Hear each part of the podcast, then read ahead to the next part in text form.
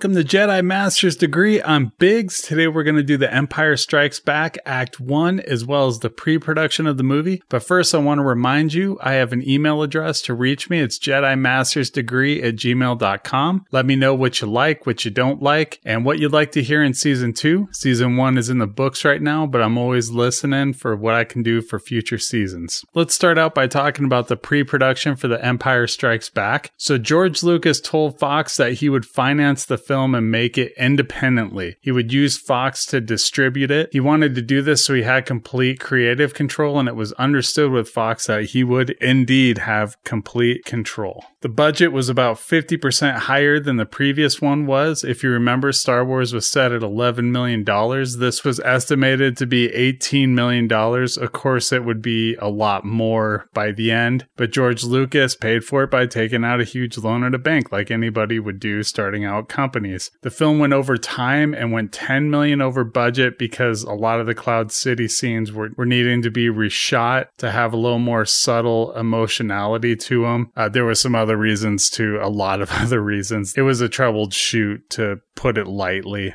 Uh, the British pound also became more valuable than the dollar during the shoot, which added another $3 million to the movie. Lucas found the remaining money by selling 20 million in merch in 1978. So that was a pretty big chunk of change. So anybody who rips on Star Wars merchandising and says that it's insane, which it is, just keep in mind we wouldn't have a Star Wars franchise if it wasn't for the merchandise. Francis Ford Coppola also tried to finance his own movie with the bank for Apocalypse Now. He wound up putting himself into debt and having to work through the studio systems. That's how you get movies like Godfather 3, where Coppola had made an amazing movie in The Godfather. He had made an even more amazing movie, in my estimation, in The Godfather 2, because the studio had to back off and let Coppola do whatever he wanted to do. But by Godfather 3, he had no control whatsoever. So this is the guy who George Lucas is trying to do what Francis Ford Coppola is doing. They're really good friends. As you might recall, George Lucas was going to work on Apocalypse Now and decided to do Star Wars instead. So they were good friends. He was copying this, and this worked out okay for George Lucas in the end, but it did not work out for Francis Ford Coppola. Francis Ford Coppola's bank loan looked like it wouldn't be paid back. It spooked the bank, which caused George Lucas's loan to be revoked and sold off to another bank, which made the budget raised to a total of $33 million. That's three times what the first Star Wars movie wound up costing. Lucas had to give Fox more money from distribution to avoid shutting down, but he refused to give up any merchandise or the rights to future sequels and kept Final Cut. So basically, the studio bankrolled him because they had a lot of money and they wanted to see it come out because they were still going to get money off of distribution. Now they were going to get a bigger chunk for stabilizing Lucas's money. So it was a good deal for Fox. Not a great deal for Lucas, but it was what he had to do to keep the trains running on time. Ralph McQuarrie returned hot off of his work for the holiday special, and Joe Johnston also joined him to make all the conceptual designs for The Empire Strikes Back. Gary Kurtz would produce again. And one little thing I noted about the artwork so the AT-ATs were based off a concept vehicle by General Electric in the 60s called the Cybernetic Anthropomorphous Machine, or CAM. It was developed for use in Vietnam, but it turned out to be too tough to operate. So once again, you got another Vietnam connection. There's something about how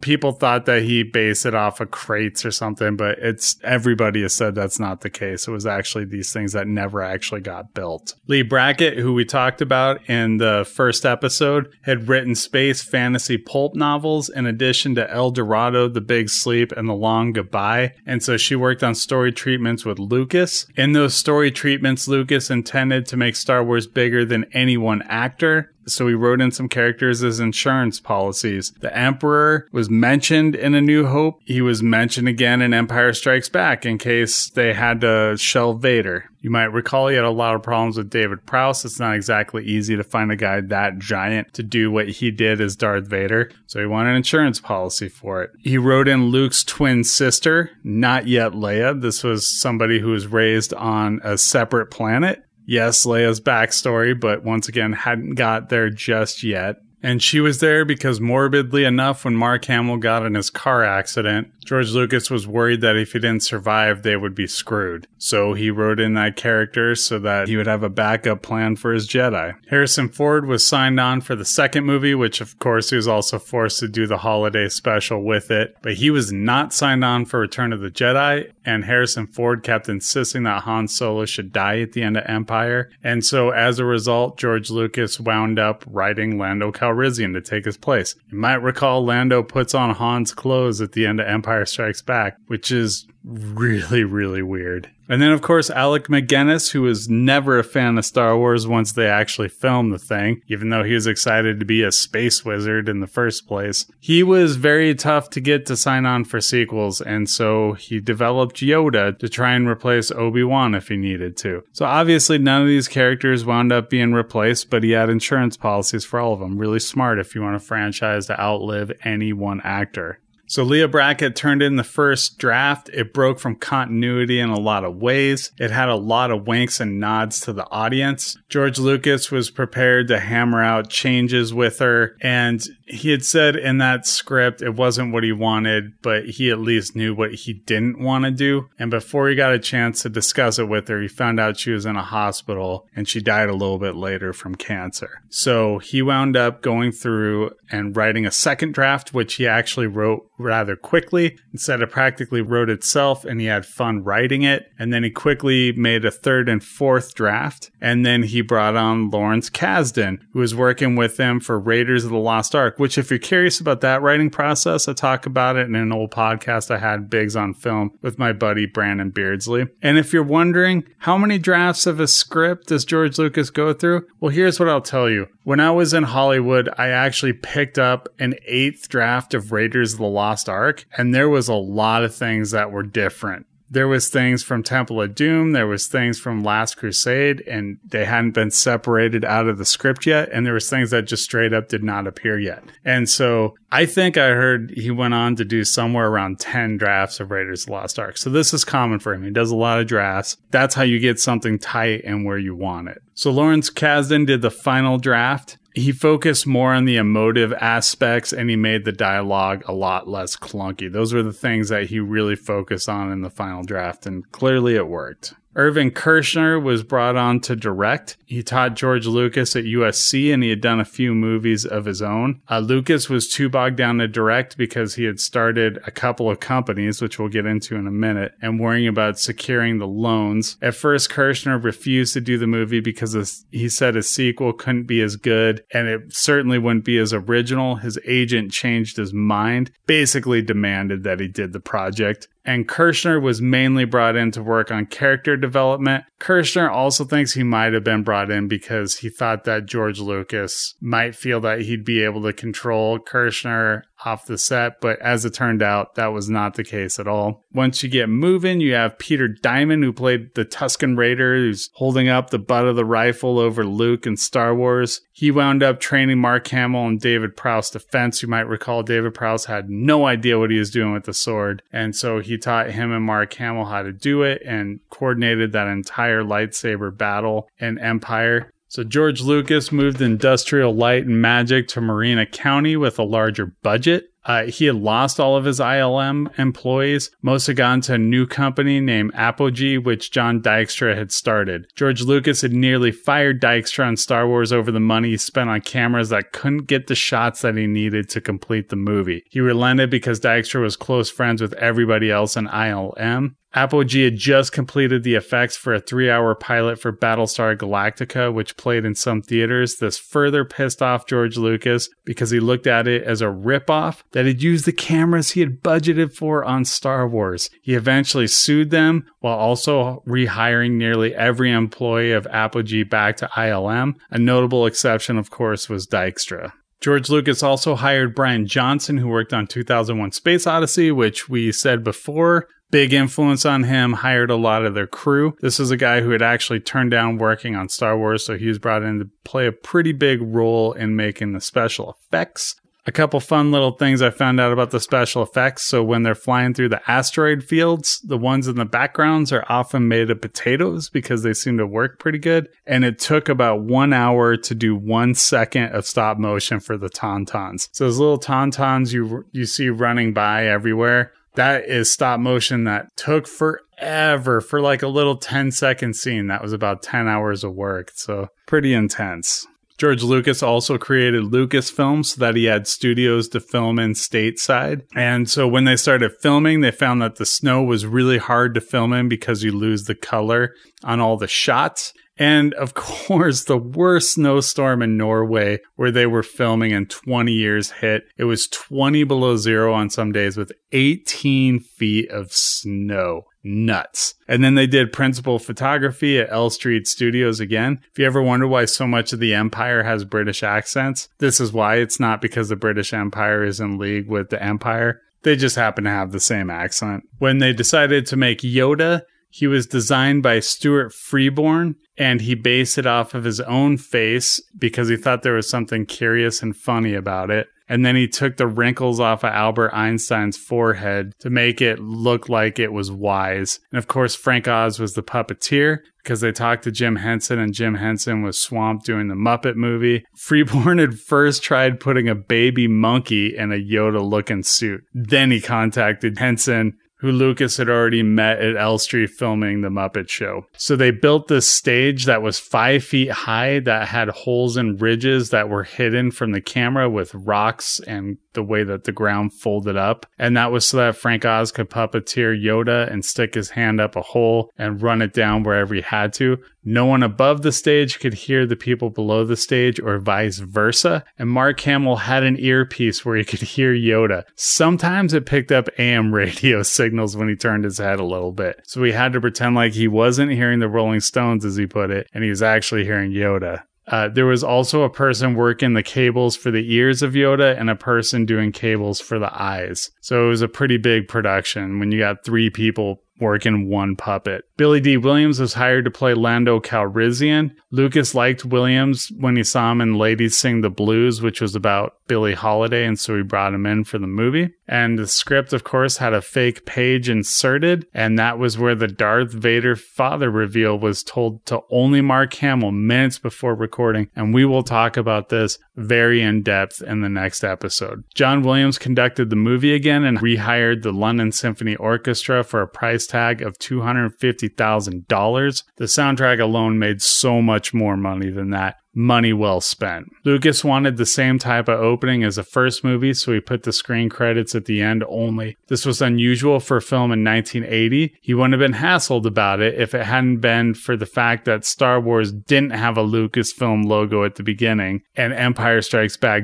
did, which contained his name. So he was fined $250,000 by the Directors Guild, the Writers Guild, and the Motion Picture Association, and they attempted to have Empire pulled from the theater. Obviously, Fox and George Lucas fought back and they won that battle, but George Lucas didn't want to put his mentor into any trouble, and so he wound up paying all $250,000 of fines. But he also decided to piss all over the guilds and he dropped out all three of them. All right, let's start talking about the movie. And I will remind you that when we talk about this first act, we are doing the original cut of the movie. We are not doing the special edition. You can find copies of these on the internet. The legality of it is kind of questionable, or you can just go out and find a VCR tape. But we will be talking about the special editions in season three. It'll have its own episode. This, of course, starts off again with a long time ago in a galaxy far, far away. And of course, you get that orchestral blast with the Star Wars. And we see episode five. This actually confused a lot of audiences because it was the first time they saw an episode and it was five. So people were wondering, did I miss something? What the heck is going on? Because George Lucas decided I'll have some backstory that you don't know about. So the crawl says the Empire strikes back. It is a dark time for the rebellion. Although the Death Star has been destroyed, Imperial forces have driven the rebel forces from their hidden base and pursued them across the galaxy. Evading the dreaded Imperial Starfleet, a group of freedom fighters led by Luke Skywalker has established a new secret base on the remote ice world of Hoth. The evil Lord Darth Vader, obsessed with finding young Skywalker, has dispatched thousands of remote probes into the far reaches of space and a four period ellipses because we're doing this every time, apparently. So Lucas had rewritten some of the script, so it started out in space. He decided that every single movie he wanted to start in space. So we see a Star Destroyer heading to the camera spot on. It's not a super impressive opening like that first one. Honestly, it's one of the best openings for a movie ever. So you can't follow that. But I'd say The Empire Strikes Back exceeds the original movie in pretty much every other way. So we see probes launching off out of the Star Destroyer. One of them crashes into Hoth and Luke thinks it's a shooting star and lets his rebel friends know as much. We, of course, know it's an Imperial droid that's popping its head up and looking around, and it floats away. Luke rides his little Tauntaun, talks on his communicator, and lets him know that he's going to check out that meteoroid that fell. And then the Tauntaun kind of freaks out and looks like, What do you smell something? And then, of course, you get the Wampa comes right out and you just see its head kind of growl and then you see the hand smack Luke in the face and we see his right side of his face for the very first time. Of course, that's because of that car accident. He got a scar on his face. And so this was a way to cover that up. The very first scene of the movie. I think that they did it on purpose. And I think that they also told Mark Hamill that it was already in the script because they probably didn't want him to feel bad or remind him about the accident. I also wonder how he must have felt thinking about the fact that like he was finding a way to replace him in the script in case he died. That's kind of weird. It's like when you find out that Walmart took out an insurance policy on you. And we got Chewbacca is working on the Millennium Falcon welding stuff. And of course, he's upset at Han Solo because let's face it, he's covered with hair and he's welding. That's a really bad job for Chewie. Not a good idea at all. Han tells the general that he needs to leave because Jabba's got a price on his head. So the guy shakes his hand and says that he'll miss Han Solo. He's a good fighter. And of course, Princess Leia looks kind of irritated at him. He gives a, well, your highness, I guess this is it. And then she says, I guess it is. And he says, well, don't get all mushy on me. And then she yells, Han, I thought you had decided to stay.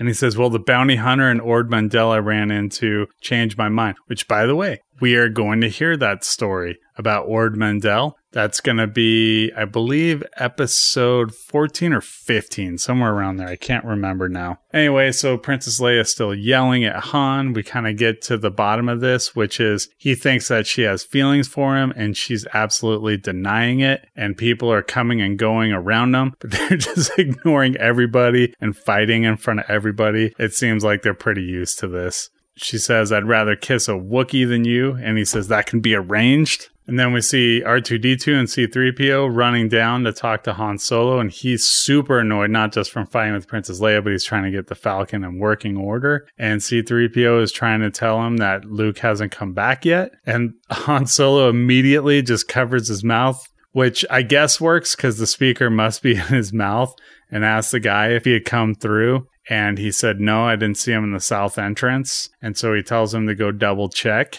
But C3PO lets us know that he thinks Luke's in danger. And by the way, this is the perfect character to realize somebody's in danger because C3PO is worried about danger at all times. So he is the perfect person to notice. And I also like that Han is going out to get him with the Tauntauns because we saw that he swooped in with the Falcon to help out Luke at the end of A New Hope. But this just really solidifies that they are friends. They will do anything for each other at this point. It wasn't a moment of weakness. Han Solo is generally a changed person. And so I really like that. Even though he's having a familiar kind of fight with Princess Leia, he's still going out. Uh, we see a bunch of bones in the Wampa's lair. I like this because Star Wars loves to have giant skeletons everywhere. It's just a thing they love to do. Just have ribs all over the place. Luke's hanging upside down. Kind of reminds me of I remember seeing a meme where somebody took a Luke Kenner figure and put it in their freezer and froze it with him hanging upside down.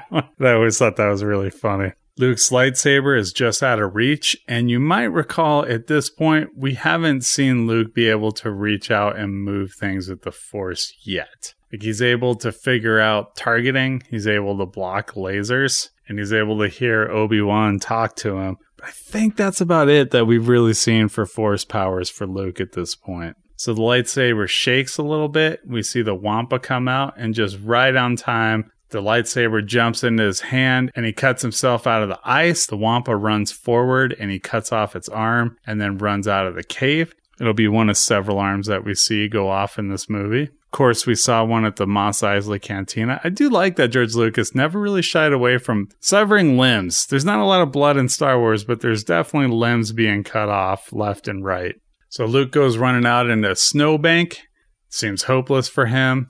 Han comes running up on a tauntaun. He's still looking around, and then we see R2D2 and C3PO are outside in the snow looking for Luke. And clearly they have to give up, so they have to go back in before the bomb bay doors close. And we get that sad shot of Chewbacca screaming as the door closes. I do love that Chewbacca just never fails to be emotive when he needs to be. And of course, we see Leia looking a little bit worried, but she's, of course, trying to hide her feelings because it's Luke and Han out there. And at this point, it's definitely a love triangle. We see Luke looks like he's dying, and he sees Obi Wan who calls out to him. And he tells him he needs to go to the Dagobah system. And he says, There you will learn from Yoda, the Jedi Master who instructed me. And I think literally all Luke says in response is, Ben, Ben, Ben. And I think he repeats Dagobah system once. And that's when Han Solo rides up and sees him and screams out, Luke, Luke. And then the Tauntaun kind of screams out because it's gotten too cold for him. And so Han gives it a look, gets Luke's lightsaber, and cuts him open. It says, And I thought they smelled bad on the outside. And by the way, let's never forget, they totally smell bad on the outside, clearly.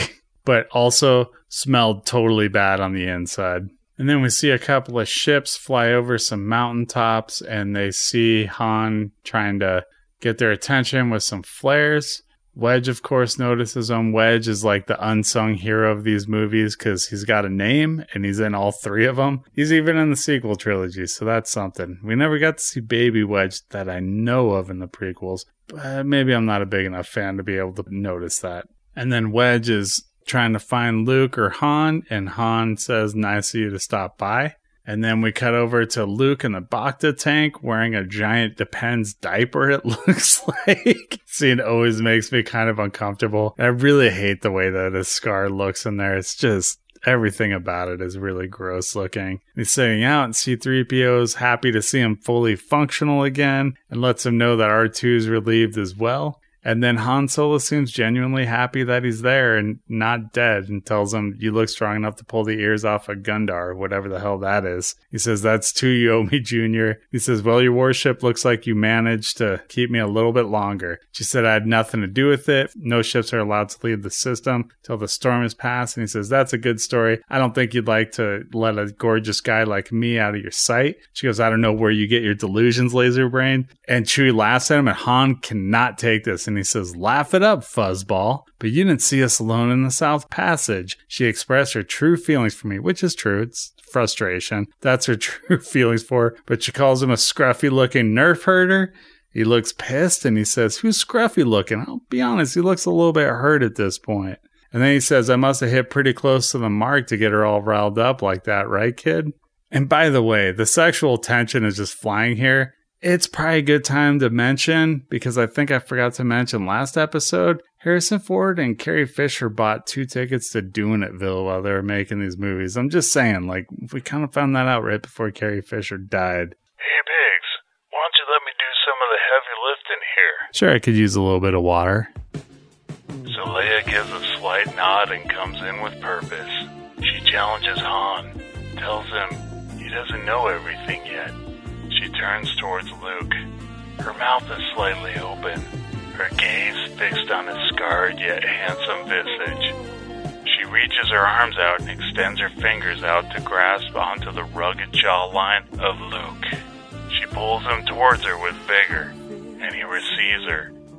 She surprises him when her tongue is intertwined with his. The hunger she felt. She's never been so excited. So. Seriously? You only barged in here to give another creepy description of Luke and Leia? Creepy? I thought it was pretty good with the description. I'm not denying that, but you got a job to do, and it's keeping me from getting toxic like 99% of the fan base. And I sobered up after last episode, and what did I hear? You're failing at your job. Well, it was a holiday special, like you said, and you did have like six glasses of wine. And who bought the bottle and insisted that I drink three glasses with you? Why would you do that? I guess I wanted to see the world burn. With wildfire, I suppose. Cersei and Jaime are so hot together. Enough, go. So Luke leans back smugly and Han goes stomping out. And so the captain mentions to Luke, Leia, Chewie, and C3PO that the Imperials are here. And C3PO definitely confirms it because the thing that they're hearing is an Imperial droid and it's doing blah, blah, blah, blah, blah, blah, blah, blah, blah, blah, blah, blah. Blah. And that is a sound effect, I believe, from THX 1138. And Han goes out and blows up the Imperial droid. And we see Chewie with his big snowy nose kind of pop up. And so they start the evacuation. We see a couple of Star Destroyers floating around and some TIE fighters flying back and forth. And we see Darth Vader's TIE fighter, which you can tell because it's curved. It looks different. And then we see Darth Vader watching all the ships while the shininess on the back of his helmet is there, which I really like. He's got the catwalk across the pit where everybody's working on stuff. And Captain Piet calls for the Admiral and mentions that there's a probe droid that's got something. And the Admiral's saying that he needs proof. And he's saying, but there's not supposed to be any life readings in Hoth,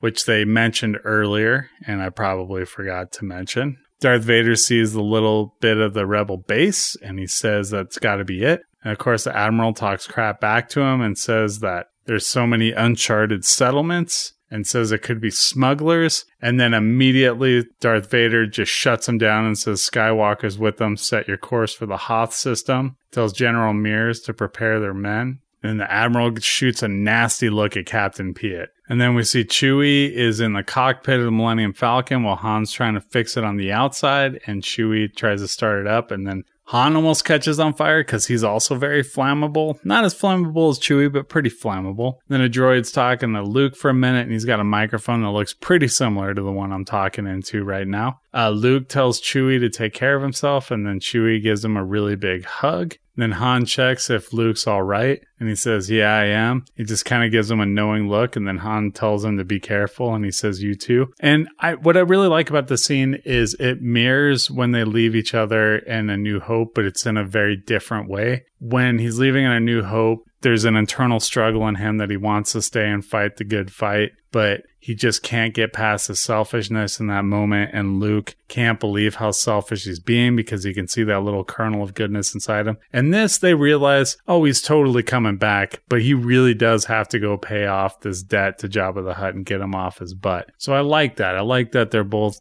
grown up enough to kind of see what's going on. So we've got the captain saying that the admiral stopped at a light speed and he thought that they would try and surprise him. And Vader's not happy about this because he feels like he's being sloppy. And so Vader puts him on the view screen, and the Admiral says, Vader, we just left Lightspeed. And then Vader immediately starts strangling him with the Force and saying, You failed me for the last time. And then he promotes Captain Piet to Admiral Piet. And it's funny because he's got this look like, Oh, nice, I'm being promoted, but this dude's dying next to me, but I'm getting promoted. So the Empire, there's a lot of opportunity to advance if you're working for Vader, as long as you don't piss off Vader. You can go right to the top because everybody ahead of you is going to screw up and die. Leia addresses all the troops, lets them know what to do and they get ready in some trenches with some cannons and so forth. It's kind of reminiscent of World War One. They're worried that the Empire is going to go for the generators, so they're telling them to protect those at all costs.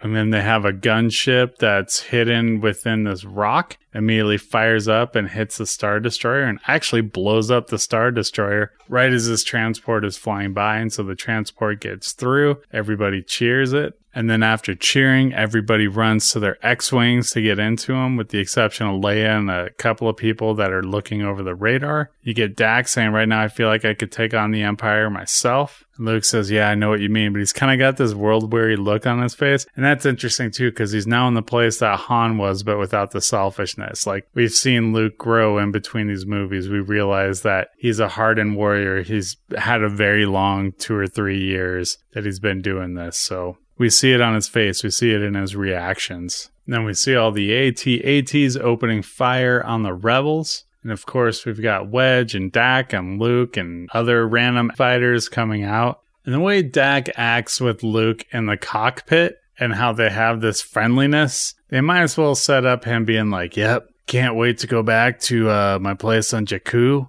Got a moisture farm out there. Got a lady. We're gonna have a white picket fence. We're gonna have banthas out there, and we're gonna milk the banthas every day, and it's gonna be a beautiful life. We're gonna have two kids. Like you might as well say all that because you know Dak's dead. Uh, they try and open fire on the AT-ATs. And of course, none of it'll work because they're too heavily armored. So Luke tells to get the tow cables ready and fire them and wrap them around the AT-ATs. And of course, right away, he gets hit. Dak goes down in the back. So we watch them get the tow cables and wrap around a couple of legs of AT-ATs, and they find that they can blow them up by hitting the necks, which isn't really explained, but they definitely do that later in stuff like Star Wars Rebels. Uh, they aim for the necks and that, and they don't do the tow cable thing because they don't want to rip off Empire Strikes Back, and they totally blow it up that way. So I like that they're at least consistent about it. R2 is being lifted into an X-Wing for Luke and C3PO is telling him to take care. We've got Han yelling at Chewie, no, no, this cable here, that cable there. Still having problems with the Falcon. Luke's ship crashes. He tries to get out of it, get his lightsaber and everything, and he manages to get out right before the AT-AT crushes it. And then we've got Han running out, and he finds Leia and kind of forces her to go with him. And so he's trying to run her to a transport. And of course, C3PO comes running in their wake. And then Luke manages to take a tow cable and shoot it up at the AT-AT, and he goes up to the top of it, cuts a hole with his lightsaber, throws a bomb in there, drops down, and watches the AT-AT explode. Uh, Han and Leia come running to a dead end because a, it seems like a bomb goes off or something. All this rebel falls down, so he realizes he has to take her to the Falcon. Leia says, Should I get out and push when the Millennium Falcon won't start? Which is hilarious because I don't know how that would work in the Star Wars universe. Do speeders ever break down? You have to push to get them started. I don't know. It just, it's a funny joke, but it's one that falls apart a little bit. I need some kind of explanation to make that work. Uh, we have Darth Vader showing up and he's got some stormtroopers with white hoods. And I never really thought about this until I was watching it super close for this, but that's really weird. There's like basically KKK stormtroopers. So it's a good thing they're the bad guys at least. If it was rebels, you'd be like, what the hell is this movie trying to say? Anyways, so the Falcon flies off right as Darth Vader's walking in, kind of sees him go away. You see a, like an X-Wing pilot watching him fly off. And then all the rebels are getting ready to go to the rendezvous point, and Luke jumps into his X Wing with R2. He put in different coordinates and says, Don't worry, R2, I know where I'm going. R2 puts up a bunch of jumbled nonsense on the screen. That's supposed to be what Luke can read, but it's jumbled nonsense. It really is. And Luke lets R2 know he's not going to go with everybody else. He's going to go to the Dagobah system. And R2 is kind of nagging him. And he says, Yes, R2. That's right. I'd like to keep it on manual control for a while. And then we see the Star Destroyer and I believe four TIE fighters chasing the Millennium Falcon. They're having all kinds of problems. Chewie's yelling. Han's telling him, I saw him, I saw him. Star Destroyers, two of them coming right at us. C3PO is freaking out. Han Solo is yelling to shut him down. He's telling Chewie to check the deflector shields and he's trying to outmaneuver him. So he goes right in between a couple of Star Destroyers, which almost hit each other. And you see people fly all over the Star Destroyer. Han tells him to prepare for light speed and he pulls the switch and nothing happens. He can't go to light speed. So he runs down to his little Falcon whole thing, his Jefferies tubes, if you will, to try and fix it and they get hit by something and so the toolbox falls down and presumably hits his head and that's how you know he's actually working on something because you're not really fixing something unless you hurt yourself badly doing it i learned that from my dad i've definitely followed that and it turns out they're in an asteroid field. And I would like to point out that in real life, I found out from an astronomer that I was listening to on NPR that asteroids and asteroid fields tend to be hundreds of thousands of miles from each other.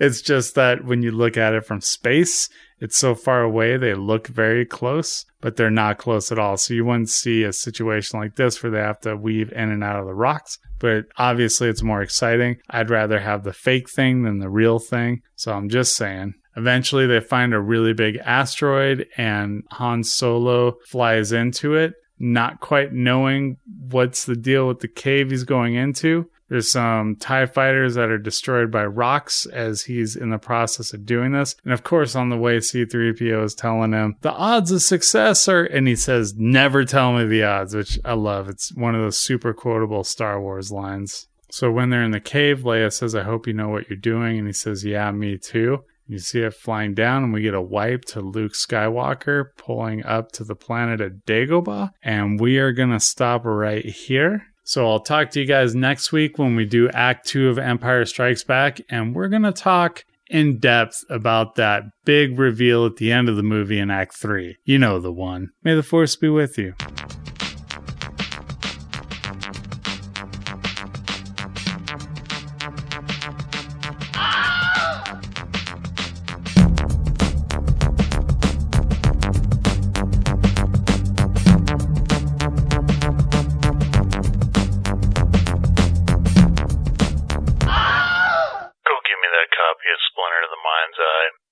Read something out of it again. Dawenga Sadu Slimo. Why do you make me do this? Never mind. Go clean the ports on M3. Tumpa Hasha. We have so many shows on the Not Safer Network. Download the entire first season of the show Not Afraid of the Star Wars fan base, but maybe it should be? Jedi Master's Degree. Two movies enter and only one movie leaves. Listen to Box Office Battle. Learn the history of television one show at a time with the podcast In Syndication. Music, anime, pop culture, movies, TV show, and the random babbling of two dudes who need to find something better to do. Check out A Feast of Geeks the podcast that's perfectly described with its title, Movies with Wrestlers. And download the entire first season of the radio drama about a serial killer ripped from the pages of a hundred year old cookbook, A Thousand Ways to Please a Husband.